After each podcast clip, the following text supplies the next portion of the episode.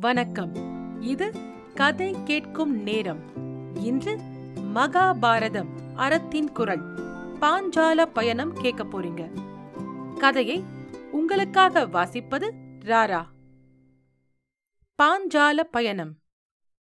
ஒரு நாள் காலை பொழுது விடிவதற்கு இரண்டு நாழிகை இருக்கும்போது தாங்கள் தங்கியிருக்கும் வீட்டில் எவரோ பலமாக கதறி அழுகின்ற ஒளியைக் கேட்டு குந்தி திடுக்கிட்டாள்.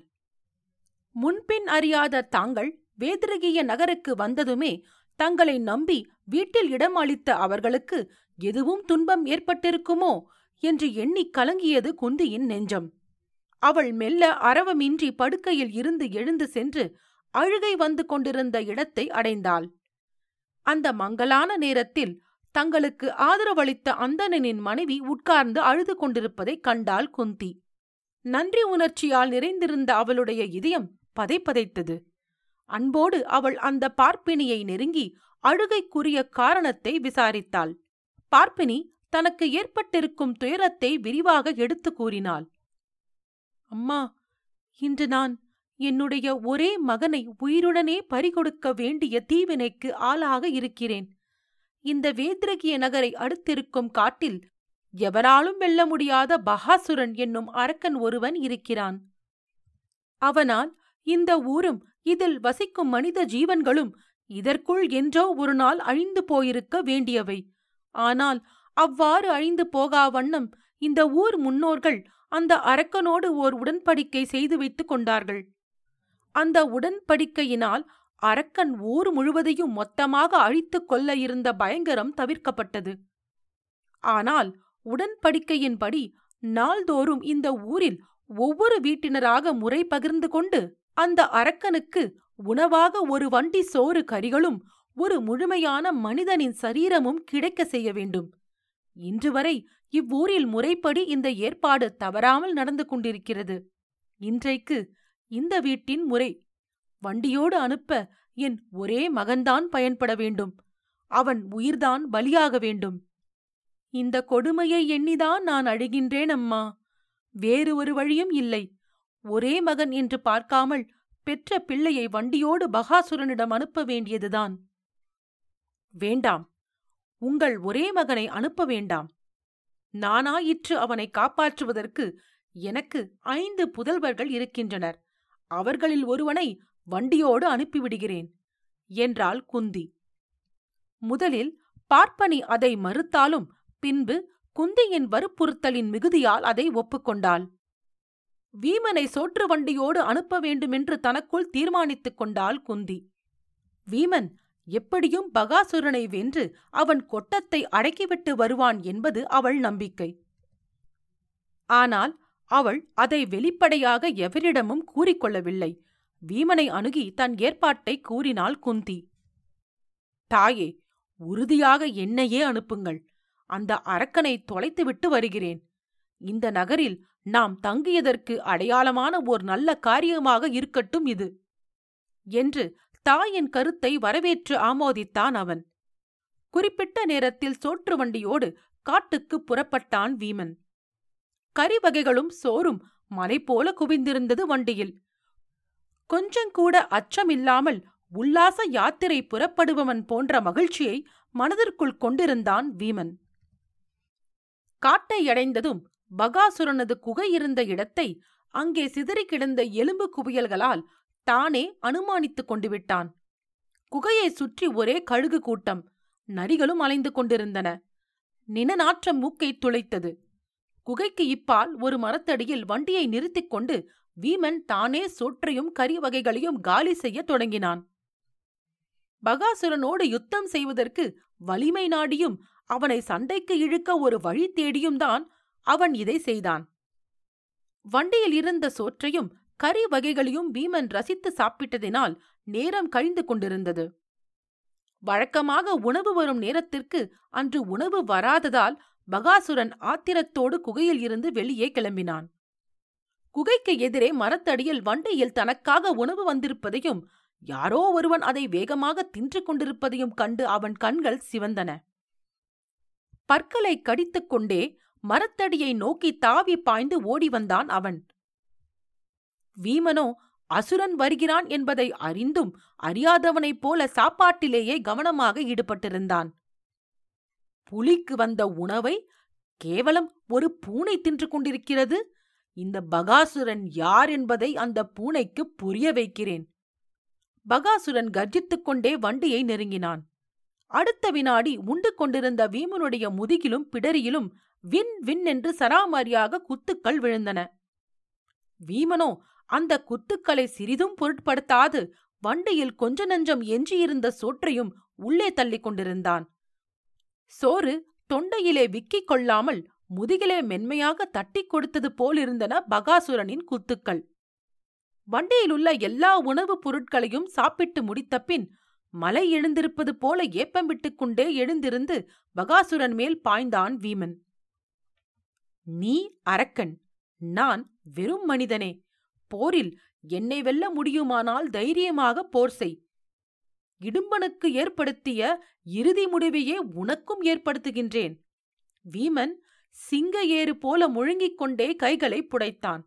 இருவரும் கை கலந்தனர். குன்றோடு குன்று கட்டி புரள்வது போல போர் நடந்தது. திடீரென்று அருகில் இருந்த மரக்கிளை ஒன்றை முறித்துக் கொண்டு வீமனை அடிக்க பாய்ந்து வந்தான் பகாசுரன். அதே வேகத்தில் வீமனும் ஒரு மரக்கிளையை முறித்துக் கொண்டு அதை எதிர்த்தான். பகாசுரன் கீழே கிடந்த பாறை கற்களை வீமன் மேல் உருட்டிவிட்டு நசுக்குவதற்கு முயன்றபோது வீமனும் கற்களை உருட்ட முற்பட்டான். எந்த வகையிலும் அரக்கனால் அடக்கிவிட முடியாததாக இருந்தது வீமனுடைய போரும் வீரமும். அசுரனுக்கு அது பசிவேளை. உடல் சோர்ந்து தள்ளாடியது. ஆனாலும் தன் கையால் வீமனை கொல்லாமல் விடுவதில்லை என்று உறுதியோடு போர் புரிந்தான். வீமனுடைய குத்துக்கள் சரியான மர்மஸ்தானங்களில் விழுந்து பகாசுரனை தள்ளாட செய்தன. பகாசுரன் கீழே மல்லார்ந்து விழுந்தான். வீமன் அதுதான் அவனை தொலைக்க சரியான நேரம் என்று அவனுடைய மார்பிலே தாவி ஏறி உட்கார்ந்து கொண்டான். அவனை எழுந்திருக்க முடியாமல் முழங்கால்களால் அழுத்திக் கொண்டு அவன் கழுத்தை திருகிக் கொன்றான். பகாசுரன் கதை அதோடு முடிந்தது. வீமன் சோறு கொணர்ந்த வண்டியிலே பகாசுரனின் பிணத்தை எடுத்து போட்டுக்கொண்டு வேதிரகிய நகரின் இடுகாட்டை நோக்கி வண்டியை செலுத்தினான். இடுகாட்டில் அவனது பிணத்தை இட்டுவிட்டு அருகில் ஓடிக்கொண்டிருந்த யமுனை கால்வாயில் நீராடிய பின் நகருக்குள் புகுந்தான் வீமன். வீமன் பகாசுரனை கொன்றுவிட்டு உயிரோடு திரும்பி வந்த செய்தி ஒரு நொடியில் வேதிரகிய நகரம் முழுவதும் பரவிவிட்டது. அந்த செய்தி வேதிரகியத்து மக்களை நம்ப முடியாத பேராச்சரியத்தில் மூழ்க செய்தது. தங்களை நிரந்தரமான பயங்கொள்ளிகளாக செய்து வந்த அரக்கனின் இறந்த சடலத்தை இடுகாட்டில் சென்று கண்டு திருப்தியும் மகிழ்ச்சியும் அடைந்தனர். பாண்டவர்களும் குந்தியும் தங்கியிருந்த வீட்டு அந்தணனும் அவன் மனைவியும் காலில் விழுந்து வீமனை வணங்கினர். நகரெங்கும் வீமனுடைய புகழ் எழுந்து ஓயாமல் ஒலித்த வண்ணம் இருந்தது. வேதிரகீயத்தின் வழிபடு கடவுளாயினர் வீமனும் குந்தியும் உடன் பிறந்தோர் பிறரும். இங்கு இவர்கள் நிலை இவ்வாறிருக்கும் போது பாஞ்சால நாட்டில் யாகசேன மன்னன் தன் தவமகள் திரௌபதிக்கு சுயம்பரம் நடத்த நன்னாள் குறித்து ஓலை போக்கினான். பாண்டவர்களில் ஒருவராகிய அர்ஜுனனே தன் மகளை மணந்து கொள்ள வேண்டும் என்பது அவன் தன் பழம்பெரும் ஆசை. ஆசை அவ்வாறு இருந்தாலும் முறைப்படியே அந்த ஆசை நிறைவேற வேண்டும் என்று கருதி சுயம்பர ஏற்பாடுகளை செய்திருந்தான். பாண்டவர்கள் அரக்கு மாளிகை தீ விபத்தில் இறந்து போனார்கள் என்று பரவியிருந்த போலி செய்தியை எல்லோரையும் போல் அவனும் நம்பவில்லை. அவர்கள் எவ்வாறேனும் அரக்கு மாளிகையில் இருந்து தப்பி உயிரோடு மறைவாக வாழ்ந்து கொண்டிருக்க வேண்டும் என்று அனுமானித்து அந்த அனுமானத்தை உறுதியாக நம்பவும் நம்பினான். இந்த நம்பிக்கையினால் பாண்டவர்கள் எங்கிருந்தாலும் சுயம்பர செய்தியை அவர்களும் தெரிந்து கொள்ளட்டும் என்றெண்ணி எங்கும் பரவ செய்தான். அர்ஜுனனை தவிர வேறு எவரும் திரௌபதியை மணந்து கொள்ளக் கூடாது. மணந்து கொள்ள முடியவும் முடியாது என்ற நம்பிக்கை யாகசேனன் மன்னன் மனதில் தளராமல் இருந்தது. இங்கே பாஞ்சால நகரத்தில் இருந்து தற்செயலாக வேத்ரகியம் சென்றிருந்த பார்ப்பனன் ஒருவன் மூலம் பாண்டவர்கள் திரௌபதியின் சுயம்பரம் ஏற்பாட்டை அறிந்து கொண்டனர். அந்தணர்களாக உருமாறி வாழ்ந்து வந்த அவர்கள் தம் வேடத்திற்கேற்ப அவ்வூர் வேதியர்கள் சிலரோடு பாஞ்சால நகரத்துக்கு புறப்பட்டு சென்றார்கள். திரௌபதியின் சுயம்பர நினைவே தேராக ஆசை என்ற கடிவாளத்தை இட்டு தங்களை தாங்களே செலுத்திக் கொள்வது போல் அமைந்தது அவர்களது பாஞ்சால பயணம். மீண்டும் வியாசமுனிவர் அவர்களை சந்தித்தார். இரவு பகல் என்று பாராமல் பிரயாணம் செய்து விரைவில் பாஞ்சாலத்தை அடையுங்கள். சுயம்பரத்தில் உங்கள் பக்கம் வெற்றி ஏற்பட்டு நீங்கள் யார் என்பதை தெரிவித்துக் கொள்ள வேண்டிய அவசியம் ஏற்படுமாயின் அச்சமின்றி ஆண்மையோடு நீங்கள் பாண்டவர்கள் என்பதை வெளிக்காட்டிக் கொள்ளுங்கள். இதுதான் நான் உங்களுக்கு கூற வேண்டிய செய்தி. ஆசி சென்று வாருங்கள். யாவும் நலமே நிகழும் என்றார் அவர். பாண்டவர்கள் அவரை வணங்கி மேலே சென்றனர். அர்ஜுனன் கையில் தீப்பந்தத்தை பிடித்துக்கொண்டு வழி காட்டியதனால் இரவிலும் அவர்கள் பயணம் தொடர்ந்து நிகழ்ந்தது. ஓரிடத்தில் அவர்கள் கங்கையாற்றை கடந்து மேலே செல்லும்போது வழிநடுவே கங்கையாறு குறுக்கிட்டது.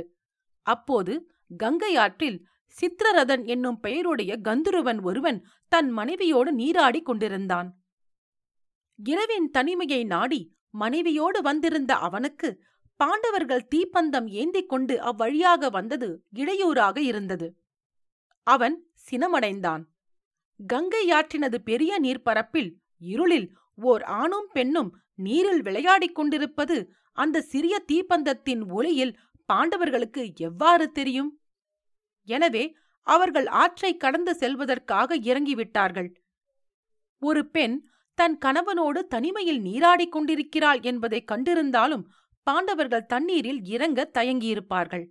அல்லது அவர்களை ஒதுங்கிக் கொள்ளுமாறு தொலைவில் இருந்து எச்சரித்து அவர்கள் ஒதுங்கிக் கொண்ட பின் இறங்கியிருப்பார்கள். ஆனால் சித்திரரதனோ அவர்கள் தண்ணீரில் இறங்கி தன் மனைவியுடன் நீராடிக் கொண்டிருந்த இடத்திற்கு வருகின்றவரை பேசாமல் இருந்துவிட்டான். தன் அருகே வந்ததும் இறைந்து திட்டிக்கொண்டே அர்ஜுனனை வம்பு கிழித்தான் சித்திரரதன். அர்ஜுனன் அமைதியாக. நீங்கள் நீராடிக் கொண்டிருந்தது எனக்கு தெரியாது. தெரிந்திருந்தால் வேறு வழியாக போயிருப்பேன் என்று கூறி பார்த்தான். ஆனால் சித்திரரதனோ மனக்கொதிப்பு தனியாமல் அர்ஜுனன் மேல் போருக்கு பாய்ந்தான். இவ்வளவு நடந்த பின்பும் பொறுமையை கடைபிடிக்க அர்ஜுனன் பைத்தியக்காரனா என்ன? அவனும் தீப்பந்தத்தை சகோதரர்களிடம் கொடுத்துவிட்டு சித்திரரதனோடு போர் செய்ய முற்பட்டான். இருவருக்கும் பயங்கரமான போர் நிகழ்ந்தது. சித்திரரதனுடைய அகம்பாவத்திற்கு அர்ஜுனன் சரியான புத்தி கற்பித்தான். தோல்வியடைந்த பின்புதான் அவனுக்கு புத்தி வந்தது. அவன் பாண்டவர்களிடம் மன்னிப்பு கேட்டுக்கொண்டு அவர்கள் ஆற்றை கடப்பதற்கு உதவி செய்தான். சித்திரரதனின் பேதமையை எண்ணி தங்களுக்குள் நகைத்துக் கொண்டே கங்கையின் அக்கரையில் இருந்து தௌமிய முனிவரின் ஆசிரமத்தை அடைந்தனர் குந்தியும் பாண்டவர்களும். அப்போது பொழுது புலர்கின்ற நேரமாயிருந்தது. ஆசிரமத்தில் இருந்து தௌமிய முனிவர் தாமும் பாஞ்சால நகரத்துக்கு உடன் வருவதாக கூறி அவர்களோடு புறப்பட்டார். அவர்கள் பாஞ்சால நகருக்கு செல்லும் வனவழியிலே வீசிய மலர்களின் மனத்தோடு கூடிய இனிய தென்றற்காற்று இரவெல்லாம் நடந்து வந்த களைப்பை போக்குவதற்கென்றே வீசியது போல் இருந்தது வழிநடையின் போது அவர்கள் ஆங்காங்கே கண்ட சில காட்சிகள் சுயம்பரத்தில் அர்ஜுனனுக்கே வெற்றி கிட்டும் என்பதற்கேற்ற நல்ல நிமித்தங்களாக அமைந்தன. கதிரவன் நன்கு வெளிப்போந்து ஒளி பரவத் தொடங்கியிருந்த நேரத்தில் அவர்கள் பாஞ்சால நகரத்தின் ஊரெல்லைக்குள் பிரவேசித்தனர். பொற்கலசங்களின் மேல் கொடிகள் வீசி பறக்கும் கோபுரங்களுடனே கூடிய மதில்களையும் மாடங்களையும் கம்பீரமான கட்டிடங்களையும் பாண்டவர்கள் ஊர் எல்லையிலேயே தொலைவு காட்சியாக கண்டுகளித்தனர். கோட்டை சுவர்களிலே வீசி பறந்த கொடிகள் பாண்டவர்களை நீங்கள் வரவேண்டும் வரவேண்டும் என்று கைகாட்டி அழைப்பது போல விளங்கின. நகரத்தின் புறமதிலை அடைந்த பாண்டவர்கள் அங்கே இருந்து ஒரு குயவனுடைய இருக்கையில் தங்கள் தாயை தங்க வைத்துவிட்டு தோமிய முனிவரோடு திரௌபதியின் சுயம்பரம் நடந்து கொண்டிருந்த அரண்மனை மண்டபத்தை நோக்கி விரைந்தார்கள். அப்படி புறப்பட்டு செல்லும் போதும் அவர்கள் முன்பிருந்த அந்தனர் உருவிலேயே இருந்தனர். சந்தர்ப்பமும் வெற்றியும் ஏற்பட்டால் ஒழிய நீங்கள் யார் என்பதை வெளிப்படுத்திக் கொள்ள வேண்டாம் என்று வியாசரின் அறிவுரையை அவர்கள் சிறிதும் மறந்துவிடவில்லை. எனவே அரண்மனைக்குள்ளும் அந்தணர்களாகவே நுழைந்தார்கள் அவர்கள். மகாபாரதம் அறத்தின் குரல். பாஞ்சால பயணம் கேட்டதற்கு நன்றி. இன்னொரு பகுதியில் உங்களை மீண்டும் சந்திக்கிறேன். நன்றி ராரா.